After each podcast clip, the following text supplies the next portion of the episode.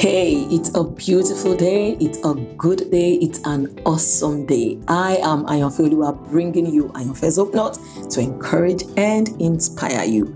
Stay tuned. Have you ever found yourself asking why we have to go through pains, challenges, and trials in life? I have. In fact, sometimes I wish life was just one jolly smooth ride, but then it is not. But why? Let's find out. Pain and purpose. There must have been more than 500 women in the hall, aside from men who also thought it good to be at that event. It was an annual business summit organized by a business fellowship that I am a member of. And so, amidst cheers and standing ovations, I was ushered to the stage. Wow, my legs nearly gave way. The sea of heads was intimidating. But then I had mounted the stage and I knew it was time. Time to share my story for the first time publicly to the largest crowd ever. The story of pain, the story of hurt untold. It was the story of shame, the story of hopelessness, the story of uncertainty and not knowing what the next minute holds. It was the story of betrayal, the story of hardship that was never prepared for, the story of struggles that were never anticipated. It was the story of love gone bad. It was my story, and I had to tell it. That was what I was specially invited to do that day anyway, and the people were waiting. So, after all due protocols were observed, I began. I told my story the best way I could.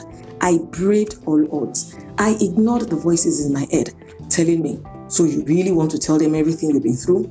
How will you ever be able to raise your head among them again? Do you know how they will look at you after now? Well, I couldn't be bothered. It was my story and mine to tell. And tell it I did on that day. And after four years, I absolutely have no regret. If anything, I am so glad I did.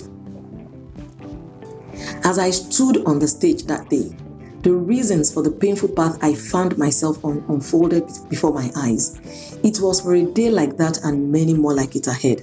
It was for the men and women seated in the hall going through turmoils that they can't even explain, and for many more who may still go through same. I was hurt so someone can be healed.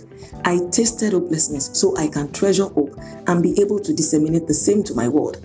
Now, to a large extent, it all makes sense. There is a reason for your pain, whatever type it is. Find it. When you do, you will stop feeling like a victim. Knowing and understanding the reason for what you are going through puts you in charge and enables you to generate the appropriate result from that challenge. So, if things are totally out of control and it looks like you're losing your mind, hold your peace. There is a cause, there is a purpose that is way bigger than you.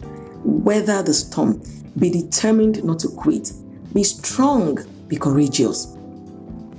Cry if you must, but don't throw in the towel. In due time, it will all make sense. You will be shocked that someday soon, your story will be the reason why someone did not give up on life. Seeing and hearing you will be the motivation to want to wake up the next day. Because while you may not be aware of it, in the corner of their heart, they are saying, If she made it, then I can. If he survived, then I will too.